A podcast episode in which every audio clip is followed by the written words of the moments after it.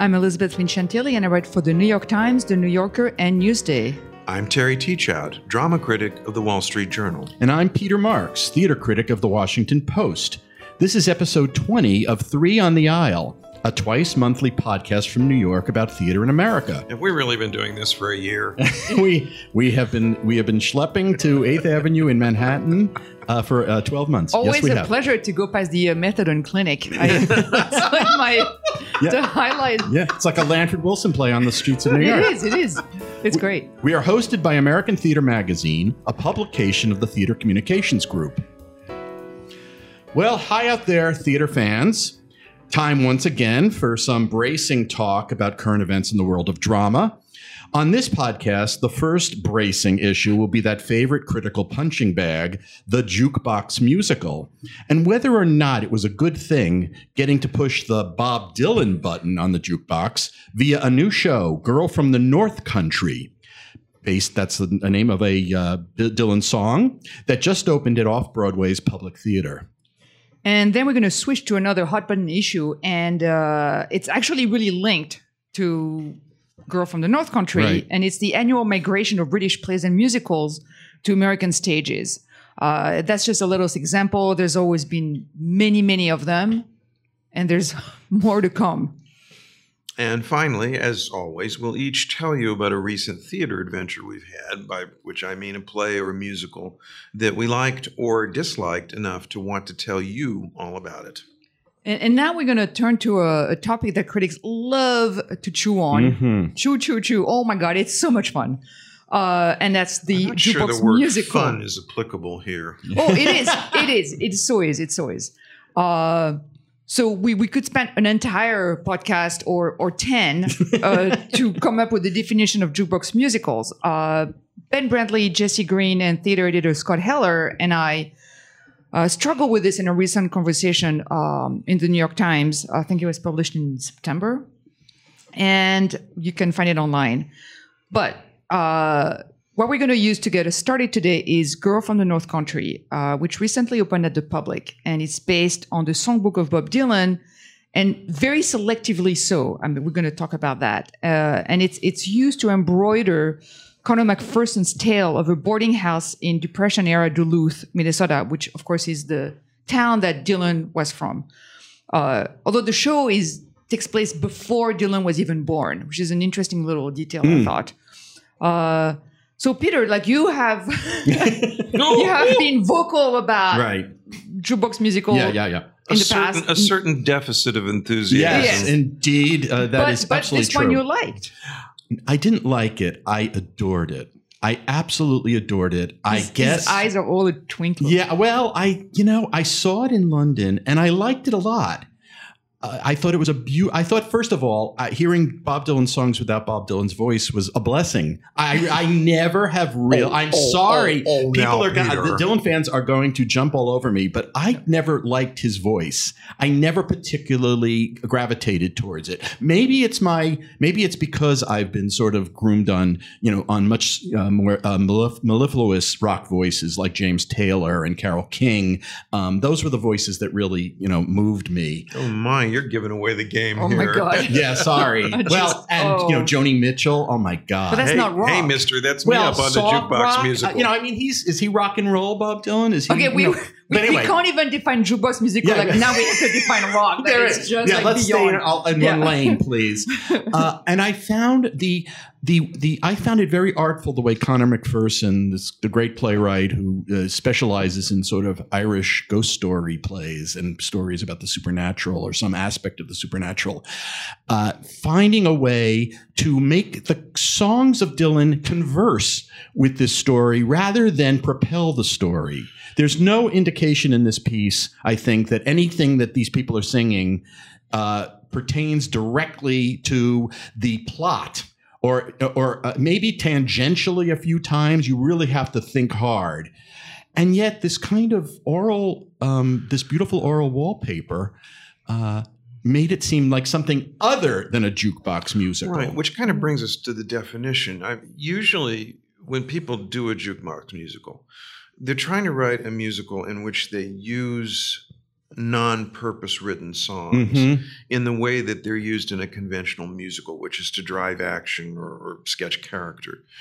And it struck me that the way McPherson is using them. It's it's it's like Brecht or Mm. like Company. Oh, that's an interesting idea. Yeah, or like Company, where the, the songs don't necessarily grow out of action or propel it, but they're like a pause in which a state of mind is is explicated, described, hinted at, um, and that's not in any way uh, what we think of when we use the term jukebox musical. I mean, the only the only way it applies here is the songs are not purpose written, but otherwise, he's gone at it in a radically different direction. I, I, I really think I, I think people are very. I mean, I like the jukebox musical because I like musicals in general, and there's good ones and bad ones. And my definition of the jukebox musical is very simple.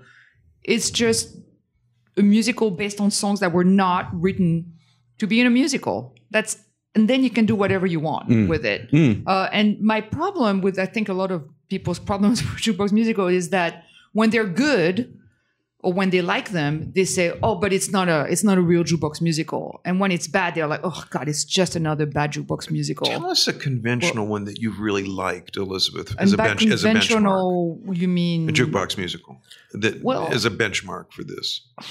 Uh, I would say, well, this one, "Girl from the North Country," for me, really is Yeah, a but I textbook mean- example of how you can do it. But I, I, mean, would a say standard issue Broadway jukebox musical, but you liked it. that I that, that I liked or that I admired because it was successful. Like for instance, I'm not crazy about Mamma Mia, but I think it is really, really well done. I would say uh, for me, uh, it's when I think of the of a of a conventional jukebox musical, it means taking a star, a rock star, and making their songs uh, a kind of uh, uh, uh, it's like sort of like rolling out, and then I sang, and then I sang, and then I wrote, and then I it's sort of like a like an E entertainment story. The Jersey Boys. the Jersey Yeah, Boys, the beautiful. Tempta- the new Temptations Yeah. musical, the Donna Summer, the the the new Tina Turner musical. I think is going to be that You way. know, that's coming next just season. This moment hit me. You know who actually invented this? Irving Berlin. with with Well- the with the film musicals that he did, Oh, yeah, like. Holiday Like Inn White and Blue Christmas? Skies. Yeah, that were pulled out of his back catalog. Right, interesting. Uh, Yeah, it's not a It's- new form. You're no, right. not at all. uh, for the stage, it became. But I think the the point, the different point, though, is that it was really trading on a an allegiance that an audience had to the albums of a particular singer songwriter, and that became the sort of the hook. It was a commercial hook. It wasn't an Mhm. artistic hook, Right. and it started. That really started in a big way with Jersey Boys. I think even of Mamma Mia as a slightly different thing. Mhm. I don't. I think it got. I think it hooked a different group of people than just ABBA fans. Right, right, Yeah. definitely. Well, but I think that these other shows are all trading on the idea that you groove on. Now, the, the same thing will happen with Girl from the North Country. I think there's a natural Dylan sort of contingent who will Well- uh, who love this. And in fact, when I was in London and saw it, the, the people all around me were older people from the north of England, actually, all who had, were crazy Dylan fans who were coming down to London. It's London. funny that you're saying that because I have friends who are serious Dylan fans and they will not go see it. Hmm. They're so afraid that it's going to Ruin it? musical theatricalize Yeah, right. the songs Got they it, love. right. Whereas I don't particularly care. I mean, that sounds worse than it is, but like I don't. I'm not a Dylan fan, and I loved it because I don't have an emotional attachment to the songs, and probably that helped me not. Right. Let, well, let's back up for a notch. I mean, uh, I have two kinds of problems with jukebox musicals. One is that the ones that I've seen have typically chosen music that I don't like.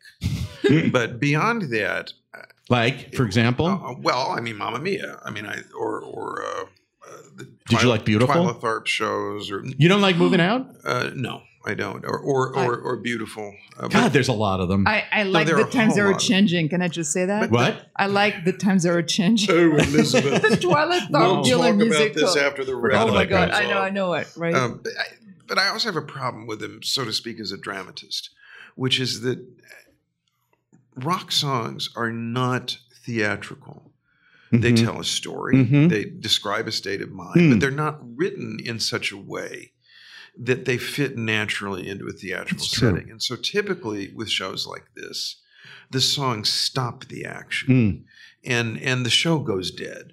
Well, in a way, the genius of "Girl from the North Country" is it it doesn't even try to play this game. Mm. The songs have not been purposed in such a way as to propel action. They're meant to stop the action. Right. Uh, other things are happening in the show. And so you don't get stuck in this trap of, of making a conventional musical and then trying to get the songs to fit its paradigm. And I would argue, though, that the show wouldn't work without the music. It's not a play in which we stop the show with each of these songs. I'm not wondered sure about that. I'm not sure it has the emotional sort of uh, No. heft. I and there's almost a flatness to some of the um, the dramatics that uh, that doesn't allow that that allows, for example, these songs to fill in that texture, that It- it- deeper Right, emotional They texture. it. They lyricize Right. that, the that flatness feels very deliberate too. Right. Really, very, But it very much on bothers purpose. people. It bothers some people, not us. We're, we're I don't think. We're team t- We're team t- team girl. Uh, do you, uh, did you? Um, uh, I'm wondering how deep an emotional. I mean, just to talk about this show in particular, did you? Um, was the emotional connection you made to this show uh, the characters, or was it was it Dylan? I mean, what was it that you sort of ref? Re, what what was it that sort of hooked you? it's the situations. The situations. It was the, time- story that was being told. Dylan, Dylan, the songs are used to heighten the emotional impact of the story. But to me, I mean, I, what I was connecting with was the totality of the thing coming off the stage. These people in this situation at this time, and I found it.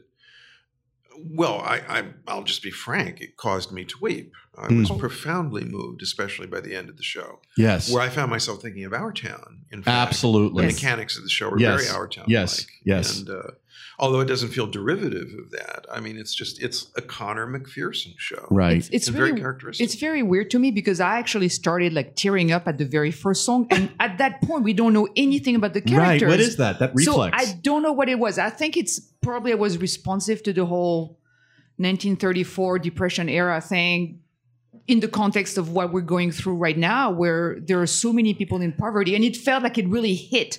The vibe really hit me of this kind of sadness that is just and, kind and, of- and I thought there was a sort of uh, uh, dignifying of these people, even in the midst of their plights, even in the midst of all their flaws and problems, and the way they were posed on the stage very often in silhouette.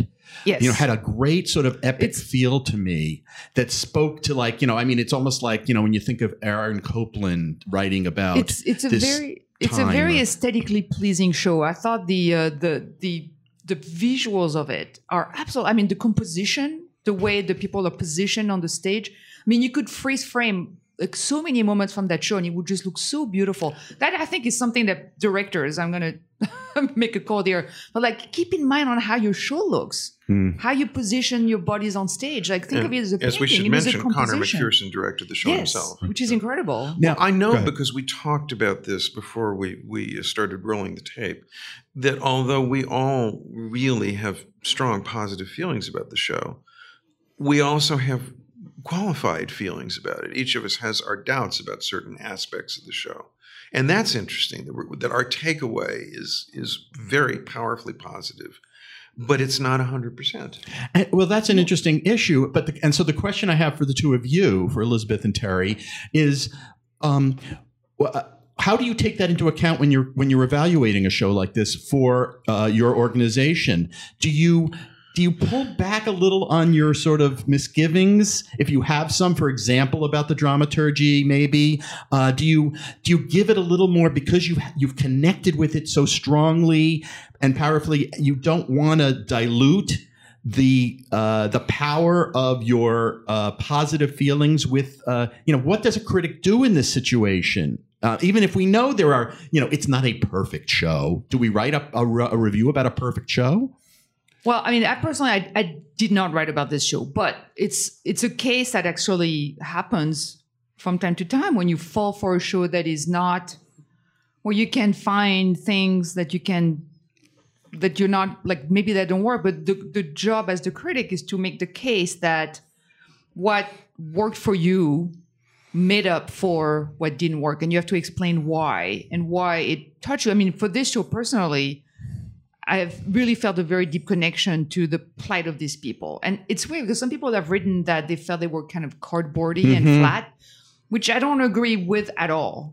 Uh, right. I found them. I didn't either. I didn't find that either. Well, I'll tell you what I do. I apply, statisticians will get this joke.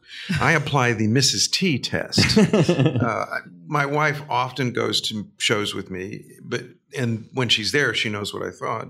But when I come home afterwards, I tell her what I saw and how I felt, and then she's the first person who normally reads my copy before I send it to the Wall Street Journal.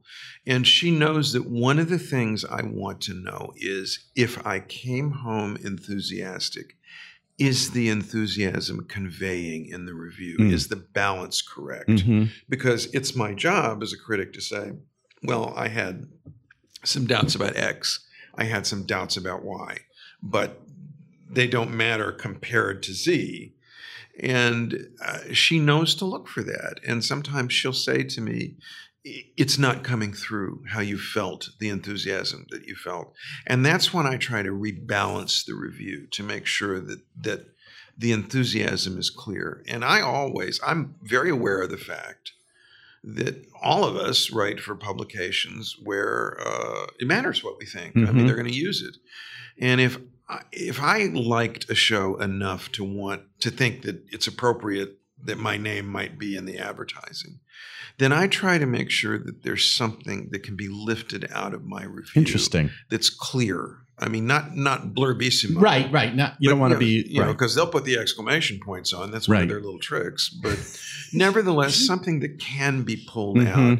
That if it's quoted, I'd be willing to stand by it. It's an interesting thing. I mean, you know, I don't think classical music critics uh, worry about this, or No. dance critics, or even art critics. I mean, maybe maybe movie critics have that same issue, or TV critics movie, to some. definitely, Yeah. I would Yeah. say. Yeah. But uh, but um, do you also do you guys think in terms of when a show uh, like Girl from the North Country is starting off Broadway? Clearly, it's testing the waters for how deep the interest is. Uh, Do you write with a thought to um, pu- pushing it? Does it matter to you if if it's pushed to Broadway? In certain cases, I certainly did in the case of the band's visit. Mhm. where it was Mm. obvious that it had a shot at Broadway, but it was an unconventional show. And therefore, it was important that reviewers who thought it was good enough to move say so. I can't imagine Girl from the North Country transferring to Broadway because it is too dark. Hmm. I don't think it will Interesting. work, and I don't think it'll Hmm. work there. Hmm. Uh, I, I- I think it's where it ought to be, and I think where the next place it's going to land is in regionals. You don't think it needs it? It should get an, a chance, just a shot. Well, I mean, I couldn't wish- it win the Tony? I wish it would, but I mean, I'm a re- I'm a realist about these things. I mean, sometimes just winning the Tony will get will you know will push it to that next level. When did you last see a down? I, w- I was about to say when did you last see a downer musical that Right. transferred to Broadway, but then I realized the real question is when did you last see a downer musical? Well, it's not a downer to me though. This musical, it's it's not a. It's certainly not. Um, it doesn't sort of. I'm sorry. Go ahead, Elizabeth. No, I, I no, I was just going to say that I didn't feel like it was a downer at all. Yeah, but it ends like Titus Andronicus. You know, I mean, they're cor- they're piling the corpses up. yeah, but they're not eating them. it's, part part two. Part two is when they eat them. The donut party musical. Right. Can't wait for that one. Well, I didn't think that Fun Home could possibly transfer I mean, to Broadway, and I was very pleasantly surprised that it did. That that to me is the exemplar. Like every time you're like someone says, "Oh, this could never work," it's like Fun Home. And and look at the but look at the shows that are are, are selling 100 percent capacity. Come from away and which is uplifting, sure. And Dear Evan Hansen. I mean, yes, they're those are not you know those are not the big high stepping you know happy happy happy shows in a sense. They're Or they're Ben's with- Visit. They're more in bands visit. I mean, they're they're much more um, complex pieces. Certainly, uh, uh, bands visit is. Well, I also feel uncomfortable about the idea of moving this show to a big house. Mm, mm, it is in one the right of the re- place. yeah, one of the reasons why Fun Home succeeded in its transfer is that it moved to the one Broadway house, Circle in the Square, where I think it could have been made to work. And that was what I was thinking from the start. If this show moves, it's got to go to Circle because the proportions of the house permit a kind of intimacy that you just don't have in most of the Broadway houses. And I, I just fear that this show would rattle around a Broadway theater and people wouldn't get it. I, I I do agree that I think it'll it's going to have a very healthy life all over America. I mean, that is a show that artistic directors everywhere should look at. There's it's it, you can use a, a fairly big cast.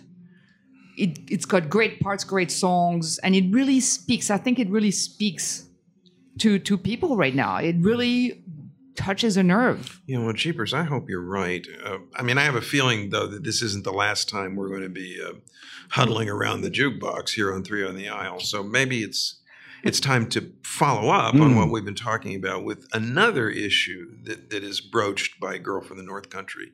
And that's how often all three of us find ourselves writing about the products of British minds that transfer to American theaters. Yeah, I mean, i i already this season it can feel like uh, like Broadway and New York, the theater district in general, is a is a cultural suburb of London. Uh, just before all of us saw a Girl from the North Country, What would we- our postal zone be? NY1 or Yeah, so the W O N Y. right. Uh, just before we saw a girl from the North Country, we were treated to or subjected to, depending on how you felt. That's my point of view. Indeed, uh, the nap. Sorry, with my I pop my peas on here. I've been told. So the The, the, uh, the Get nap. that man a sock for his the nap. microphone. Thank you. Exactly. The uh, the appro- appropriately titled the nap. well, well, I saw your face, by the way, at intermission. I knew how you felt, Elizabeth. Oh Elizabeth. really? Yes, Oh, and we oh can talk God. about that. But uh, I was but- sitting behind another colleague, and we were both making the wrist slitting gesture. Oh my, Oh my God! God. Well, it's a it's a, a farce. Some would say a cheeky farce from, and that in fact is from the North Country of England. That's where it st- originated, uh, Sheffield, in fact. Uh, just as Girl from the North Country started it, we should say, at the Old Vic Theatre in London, moved to the West End before this American cast took over. I think actually we didn't even mention the fact that this American cast is fabulous. But anyway, uh, the nap is about a billiards-like game of snooker, and it's it's a, a farce by the guy who wrote One Man, Two Guvnors. Uh, created this one. Um, it's it's it's you know typically British cheeky with the uh, TV commercials that describe it as the Broadway comedy with balls. Uh, the nobody's laughing. Har, har, yeah, har. really. This is there are No, just ca- sad ca- faces same, here. Same reaction And as we had during the show. And I liked it actually more than you guys, but we'll talk. Um, the Ferryman, a huge London hit by Jed, Jez, Jez Butterworth, is opening in October as well on Broadway, and there's tons more in the offing. So, so as what I might call uh, our job as gatekeepers here, taste gatekeepers, should we be getting our patriotic backs up more often over this this aval, this tsunami of British theater that we get? Or is this exchange a two-way uh, street that we should be celebrating and encouraging? Well, I don't care where the shows come from. What I don't like is I, I've noticed there tends to be every season one fashionable British import Mm-hmm. to which people are going because it's the British show that they need to see this year. Mm-hmm. I call that, it, with a nod to penis envy, I call that accent envy. and uh, I, I I really felt, in, particularly in the case of the Nap, which is where everybody is speaking in foot thick Yorkshire working class or, or try to because oof. Yeah, I well, maybe I'm wrong about this, and I certainly didn't say in the review because you don't review the audience. But I heard a lot of the kind of laughter that I suspect is coming from people who are pretending that they understand what they're hearing. And, and feel that they they're obliged Terry to laugh is at it. reviewing the audience. Well, now. this time, this time I was suspicious of it, and that's therefore I suspected accent envy. I didn't think the show was funny. Uh, I understood a fairly large chunk of it, but I thought, but I thought it transferred because you know it's a, it's the successor show to One Man, Two Guvnors, and I I just don't think it's any good. And I don't think it had any business being done on a New York It's- stage. It's very slickly staged, but I- that's not enough to get me on board. It's so I I thought I mean the play is middling, but with a lot of plays like that, I think it can be salvaged by a good director who knows his or her way around comedy. This one so this is so poorly directed. Daniel so Sullivan, right? slack, So no, absolutely no flair. I kept thinking, oh my god, what what would Matthew Warchus have done with this? Hmm. Because Mhm. he he really knows, and the cast was just not good. It, it's it's. Ter- I mean, I'm not. I mean, yeah, it's it's Well, really. It, they it weren't was just no. It wasn't a funny cast. well, brace yourself, people. Oh, God, what, Did we, what now? did we, I- did what- we clean our plate, Peter? what, you, you loved it? As No, I- no, I- used to say. I liked it more than the two of you did. well, that wouldn't have been hard. I thought Between Well, the two of us, I- we Oh, arose God, to dislike. I just. I thought there were some very funny performances. I thought there were some, and they felt okay, who, who who did you like? Because I liked um uh what was her name uh Oh. Bush Wavy Wax- Bush, oh Waxy my God. Bush. Waxy Alexandra Bush. Put a Billings. bullet in my Alexandra head. Billings, I- I, I thought, thought she was great. I thought she was I agree. wonderful playing. She was a, the only one who got it. she I'll go was a- even further. I thought she was a babe. She Whoa. is, by, Whoa. she is, She by the great. way, a She was great. transgender person. Just great. She was uh, fantastic, and it was, it, you know, to understand the. I mean, the play is kind of a uh, a British underclass play. I mean, it's making fun somewhat of the North, of the North, uh, and the kind of people who play snooker, which is a game that Americans probably know nothing about. I thought it resolved itself in a totally uh, uh, uh, predictable way, and it, it sort of I thought it sort of um, unraveled in the second act. But I thought there were moments of inspiration in that first act. Um, I loved the uh, interplay between uh, uh, the uh, some of the sort of side characters, especially the sleazy agent. oh yeah, he was also good. Um, yes. So okay, so so far I'm I'm You're- winning some points with You're uh, uh, no, no, no, you sing over But- the two. okay, here's my I question. liked the way the climactic snooker games Yes, were staged. there were. I, so I didn't think it was quite the uh, disaster that you guys did. But here's my question: Do you think it's here because it's British? yes. yes. You think that's the only reason? Uh, because it doesn't Yeah, seem like it would be a snob hit. Who's No, who's I- the audience for it? I have no idea. People- this is a people- And it's at the Manhattan Theater Club. We should mention, Yeah, which well, is a very right. unusual decision. It seems to me. Well, okay. Why do shows transfer? I think that's sort of where you're Right. coming to. Right. And uh, it doesn't, uh, there are people, I like to pretend I'm an Anglophobe, which is in fact not true, but don't tell anybody. but, but, uh, you know, I don't care where the show comes from. Mhm. I don't think that we're in a crisis because we have a lot of English shows that, that play on Broadway. What troubles me, and it's not England's fault, is that or Britain's fault. yeah, it, it's very hard for large cast plays, good or bad, to come to Broadway unless they have originated in subsidized houses. Mhm. yes. And hence, you know, part of why the History Boys was able to come to Broadway, it's a huge, expensive show, is because it was produced in a subsidized environment. Tom Stoppard's plays, and I think Tom Stoppard is, is one of the great playwrights of the second half of the 20th century, whatever, but whatever you think of him, most of his plays are big machines.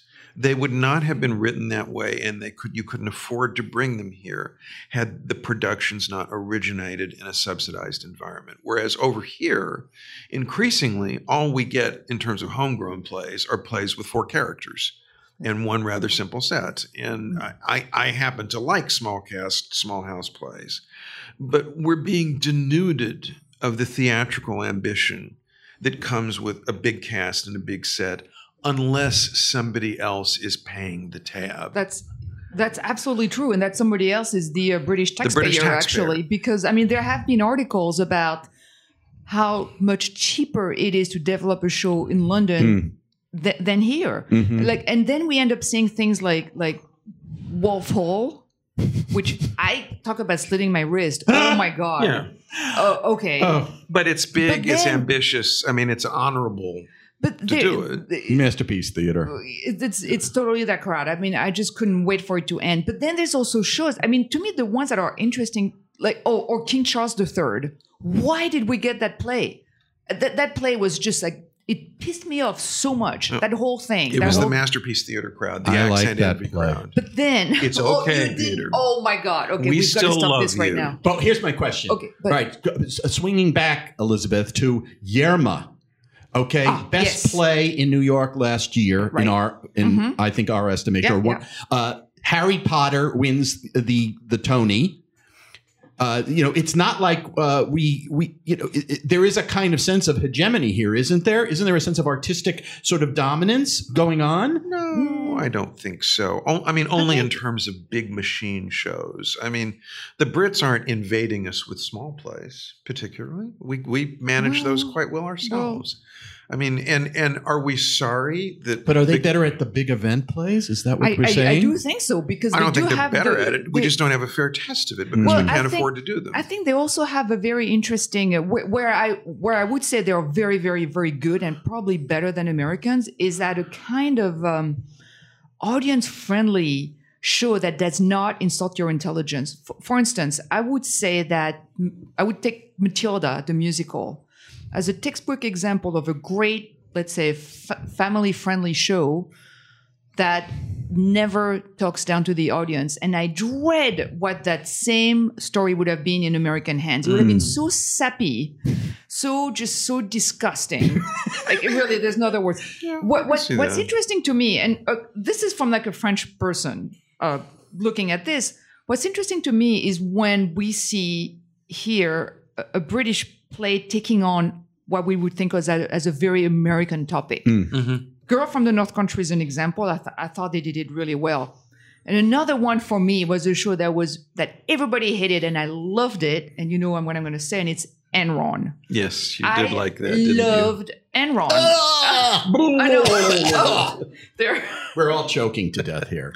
But but I think the strength, one of the strengths of Enron is that he, it was a spectacle about something that was so American that no American could have done justice the same Well, the same imagination. That, but the interesting thing is when the when when British when European um, uh, writers take on American subjects, they often get them so wrong. There's and it's it's off, it's often so cartoonish or Are you- so caricatured. Are you going to bring on the Crucible? what? Are you going to mention the Crucible? Uh, because let me finish my point, Ms. Vincentelli. Uh, I I think that there's a kind of there's a there is a provincialism that can exist even in the most cosmopolitan of places, and I don't think I think we do much. We we we are much more uh, uh, generous in our treatments of global topics of things that that we don't qu- quite consider our own than uh, the Brits are about us, and and and that's that's sometimes you know, and sometimes about themselves. I mean, they've got a very jaundiced eye. I mean, it's sort of a you know, it's a national trait. Let me give you a, a different perspective from a different angle, the regional angle. Um, we can do big shows, and there are companies that have figured out how to do them. And I'll tell you an example. A, a few years ago, I, I was down in Florida uh, at Sarasota, Asolo Repertory Theater, and I saw a revival of the Kaufman and Hart play Once in a Lifetime, which nobody does because it takes five sets and 38 actors. And yet it is it is their first play. It is historically an important american play and it's also very funny. Now how did they do it? They did it two things.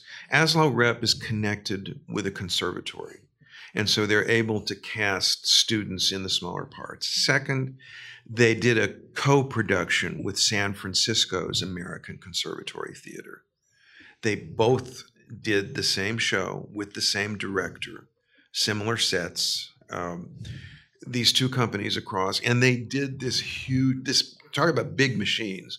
Once in a lifetime is the kind of big machine that used to be common on broadway in the 30s and they brought it off and it was wonderful and it should have come to broadway. Hmm. it should have come to broadway. We can do this but it's just so damn hard in this country uh, because of of the cost of production that it's an easier option for us to to to wave our hands across the, the ocean and say, "Oh, bring this over instead, so we can have a big show on Broadway." Do you think we still have a little bit of an inferiority complex that we think they, they can do it better? You know, I'm thinking of the fact that the Shakespeare Theater Company uh, just hired to replace Michael Kahn, I mean, to the retiring Michael Kahn, Simon Goodwin, who was an associate, I think, artistic director at the National Mhm. in London. Yeah. Uh, Kwame Kwei-Armah, who had run, who ran center st- uh, center stage in Baltimore for several years, is obviously was a British playwright and director who's left, and now actually Stephanie Ybarra from the Public is taking over. But I don't can't think of many American artistic directors who get hired to run beside Kevin Spacey Well, that was to run that went to well. run right exactly Right. to run theater companies uh, there. I'm not sure it's a you know there's No, a I- respect thing that goes back and forth completely evenly. I, I, I have to say, I've never seen a former colony be so subservient to its former inter- master And that's a as great this one. observation. I hadn't even I thought of have it that never way. seen that. That's Right, and fascinating. Although I do not want to quote them by name, I have talked to a number of American actors, including some quite well known ones, ones whose names you would recognize instantly, who are quite angry about the fact that we have this inferiority complex in terms of casting. These are people who are classical actors of the highest quality who think they have to struggle on occasion against the tendency to want to cast British actors. That tendency exists, and I don't approve of it. And and the Brits themselves will tell you that with, from American actors, you often get a kind of vitality and dynamism that that is harder. It, it's not as hard for them to muster now because they've sort of broken down the the class barriers that that, that used to interfere with it. But uh, you know, they were just as thrilled by the advent of Marlon Brando as we were over here. So it's a complicated setting, complicated situation. Do you think, um, Elizabeth? Do you think we as critics uh, uh, automatically assume at some level if it's coming from there, if someone has selected it to bring it here, it must be good? I I don't think so, but I. I In other words, do, you, do we have like a mindset of like, oh, okay, this well, this is worth seeing because it's coming from from over there, or is, so. is I that think- you know is that um, an overstatement? I, I think it's an overstatement, but I, I, I don't think so. But I am definitely puzzled by some of the shows What you actually that make see on the across. I stage. mean, that is nuts. I'm the audience can't tell that I'm smiling oh God. because I have the opposite. I'm- Interesting. I'm from Missouri. You've got to show me. and uh, I mean, if if I have reason to assume that something good is coming, Mhm. okay, fine. But otherwise, I I have to be. It has to be proven to me that this show was worth bringing over, and the Nap did not pass that test for me. Just to name one of a number of British imports that have failed to pass it. Uh, so. Uh, as I say, I'm not really an Anglophobe, but but I'm suspicious of, of imports for the sake of importing.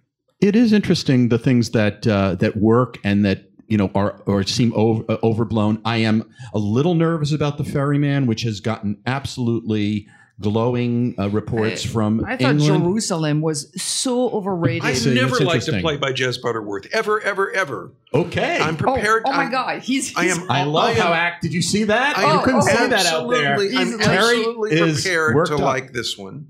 I'm always prepared to like anything that opens in front of me, but I have never liked any play by Jez Butterworth, and I don't understand why he's going over here other than accent envy. I, I, I always go with an open mind because, for instance, I had never liked anything by Conor McPherson. There you go. So there you go. I was But surprised I- that you liked this one because we've talked I- about him on the show before. Oh, I was really, I was not a fan of his plays, but I think uh, this, if he keeps on doing musicals, I'm, I'm, I'm on board. And you don't much like Stoppard either, do you? Or oh am I my misremembering? God. No. Do not get me started on Stoppard.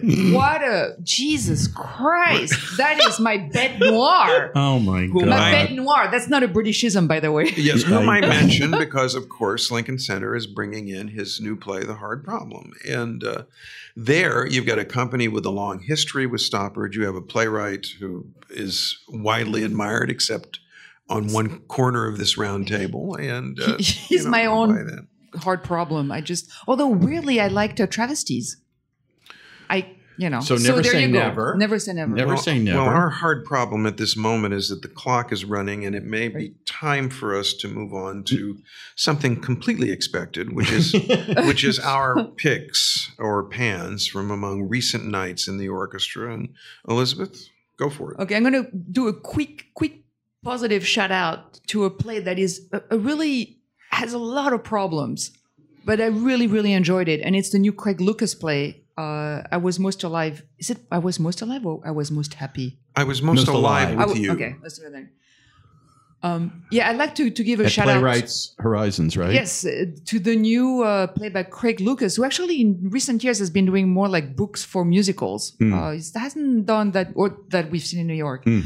Um, it's it's it's cumbersome. It's it's unwieldy, un- unwieldy. It's got like it's got st- huge structural problems, and it really worked for me uh, on a really primal level. Uh, and it's about like the tensions between hearing and deaf and and there's stuff about about faith and and uh it's inspired by the book of job so he really piles on the, the just the, the mishaps and and just horrible things that happened to this family and i thought it was really affecting Isn't Russell Harvard in that one? Yes, he's, and he's, he's- the It's a big cast. fantastic deaf He's actor. Big that- Absolutely It's, it's fantastic. ASL at the same time, right? Isn't yes it? there's a there's a, a sh- quote unquote shadow cast that signs uh, Mm, what's going very on it's lovely and and lois smith is in it and she learned asl for the show so i uh, i really if you're in new york i i recommend it I, I think that's another one that really should be produced all over the us and then there's a broadway show that i did not care for uh, even though on paper it really i should have what? and it's Teresa Rebeck's uh, Bernhardt Hamlet, uh, which stars Janet McTeer. Oh, a British actress, Yes. but she plays a French one, She so that's here. okay. She lives there. Oh yeah, that's right. She's she's in Maine or something. I think it's lovely. Yeah. Um, it is completely incoherent. it makes no sense. Janet McTeer plays Sarah Bernhardt, who herself wants to play Hamlet, inspired by real life, but then it is just a pretext for completely like ham-fisted diatribe for. Okay, it it just made no sense. Right. I don't know what it's about. And I'll just say one thing. We always complain that there should be more women on Broadway, and I say yes. And there should be more play like this one because this play proves that women can be just as mediocre as men, and they should get the opportunity to be so. we just want to be out there making a Broadway buck. I am I'm seriously, I am not joking at all. I am very happy this play there because I've been subjected to so many shitty plays by guys that I now I'm very Women happy. should have the right to write shitty plays. Absolutely. We you. want the right I to, agree. to write shitty plays. That's that's and equality. And have them produced money. on Broadway. Absolutely. Right. So more power to Teresa Rebeck. I'm, I'm completely serious, by the way. I'm not being sarcastic or anything. I'm like, great. I've se- I feel like with Teresa Rebeck, I do think she's a good writer. I've seen a Yes. couple of plays by her that I've really liked, but I feel like a lot of them are just half baked. She's like the characters in Glengarry Glen Ross. She can't close. Yes. oh, it's so true. Oh my God. Yeah. Yeah, because this one off goes. What, did you see it? You Yeah. haven't. Oh, it really goes off the rails. Suddenly, we're in. I mean, at the end of the play, why we're seeing Cyrano de Bergerac, uh, you know, in this play, play about reuses Hamlet. so many lines from other plays that it should be like And they're the best Two-thirds of- That's the I can't imagine what again what audience there is for this. well, I said in the journal that it's it's the worst of both worlds. It's a preachy backstage farce. oh my God, yes. And and so I agree with you, and I don't want to pile on. Right, uh, right, in right. mentioning, so I'll talk about something that I saw that I really liked. Right. Um, we have a Sam Shepard revival coming into Broadway in January, True West, but I, I have noticed in scanning the regionals over the last few years that Shepard, who is generally regarded as one of the major American playwrights of the post-war era, is just not getting done so much in the regionals, not as much as his reputation merits. And I think this is partly because he he had a protracted last illness and his last two plays were not very effective, and we forget. So when Shakespeare Theater of New Jersey announced that it was reviving Shepard's Buried Child, I thought I'm going to go out there and see what they have to do with it. And it was wonderful. It was just as good a production of that quite tricky but but very wonderful play as as I have ever seen or could imagine. I mean, Shakespeare Theater in New Jersey, which is not a Shakespeare theater, it's a it's a, a half year company that does an extremely wide repertory, including Shakespeare, like many festivals. Hmm. They're a they're a wonderful company in a small but beautifully proportioned house, and I've never seen a bad show there. Hmm. But they really knocked the ball out of the park with Buried Child, and they reminded us of what a good and timely play it is. This this this play about the American dream gone wrong, and if, if you just read about it on paper, you roll your eyes because the symbolism sounds like it's too obvious, too blatant. It's not. It's still it it's obviously as fresh now as it was back in the '70s, and. Uh, I'd like to. I'd like to see. I'd like to see more Shepard. So I'm very excited that True West is coming back to New York. Hmm. Uh, I'm going to take us even farther afield because I just got back from Erie, Pennsylvania, of all places. And I went to the first stop on an extraordinary tour. I don't know that there's ever been anything quite like this. The Public Theater is taking the Pulitzer Prize winning play Sweat about a dying Pennsylvania town and the union busting activities that uh, cause racial animus among people who uh, uh, black and white workers at this at this dying plant that's being shipped basically to Mexico. And they're taking it to 18 Rust Belt cities Erie, Pennsylvania, Ashtabula, Ohio, Hayward, Wisconsin, uh, uh, Akron, Ohio. These are places, uh, Saginaw, Michigan. Places mostly with no theatrical activity. Am I guessing right? They have, you know, they get tours of, Okay. you know, they like, you know, the Erie, Erie has a Warner Theater for God's sakes, where they bring in, you know, like the third, you know, maybe even non-equity tours. I'm not sure. Maybe they're equity tours, small musicals, big musicals. Uh, but um, this this was uh, these are being offered free of charge. These performances, and I have to tell you, and and um, you know, bringing in they're trying to bring in both a red and blue state kind of crowd. They're trying to mix it up. I saw a performance. It was half African American, half white in the audience, about 125 people in this, and not in theaters, in union halls, in food pantries, uh, church uh, church halls. It's a really interesting idea, and it was one of the most moving theater experiences I've ever had to watch these people react to this play, not to see how you know uh, good the dramaturgy was or whether the performances all were you know at uh, you know, uh, were, were, were worth celebrating, which they were, but because it was their life. And the man next to me, uh, halfway through, uh, hunched over and started weeping, weeping, and people were like consoling him, handing him tissues, Oh. and I didn't understand why he was, you know. uh, Convulsed, and at the end of the play, they have a discussion. And he said, "I thought he was going to talk about there's some drug addiction in the piece because this was a facility, a social service facility we saw it in." He just said, I'm from Aliquippa, Pennsylvania. And when I was growing up, the steel mill was everything. And either you either played football or worked in the steel mill. And then the steel mill went away, and my relatives had to leave, and it was either football or dr- selling drugs.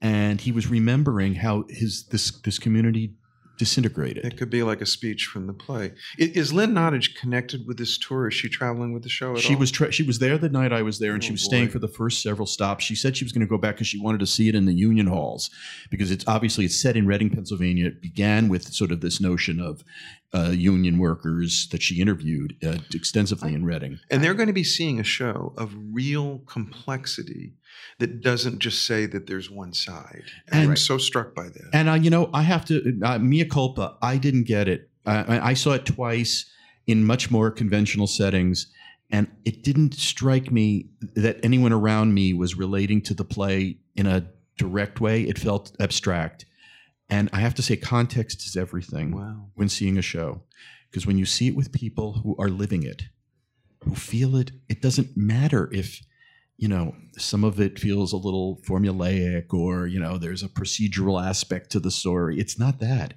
They they see themselves. And that's an you know Yeah. That's extraordinary You know, I like to tease Oskar Eustis, the the artistic director of the Public Theater, which did Sweat in New York. I like to tease him for being the quintessential red diaper baby of American theater.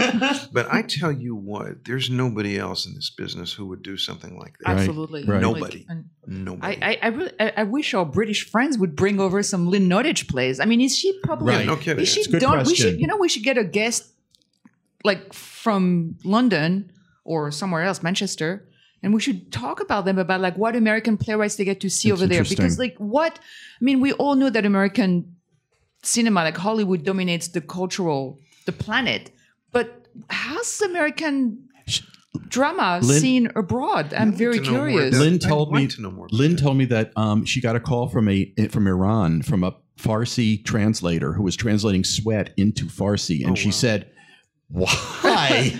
and he said, You don't understand. It's exactly what's happening here. The Afghani workers are all coming over from the refugees and they're taking jobs of- from Iranians. And there's this, you know, this tremendous hostility building. It's our story. Oh my God, Oh, she what a is. She, I mean, we, what a snapshot of the world. I'll, Exactly. I'll encourage uh, listeners to go back to our uh, podcast with when Lynn Nottage was a guest, by the way. yeah.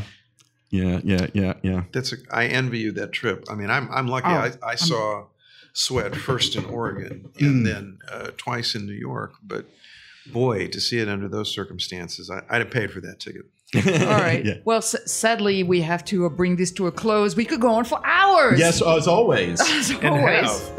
And have. Indeed. So it's it's time to say goodbye. Uh, I'm Elizabeth Vincentelli. I'm Terry Teachout, and you've been listening to Three on the Aisle, a podcast from New York about theater in America, hosted by American Theater Magazine. I'm Peter Marks. Our producer is the indefatigable Kirby Pate. You can follow us on Twitter at Three on the Aisle, with Three on the Aisle spelled out. And write to us at 3 on the aisle, also spelled out, at gmail.com. Please let us know what other topics you'd like to hear about on future episodes. And don't forget to leave a review or a rating on iTunes or Google Play. Thanks for listening. We'll be with you again soon on the aisle.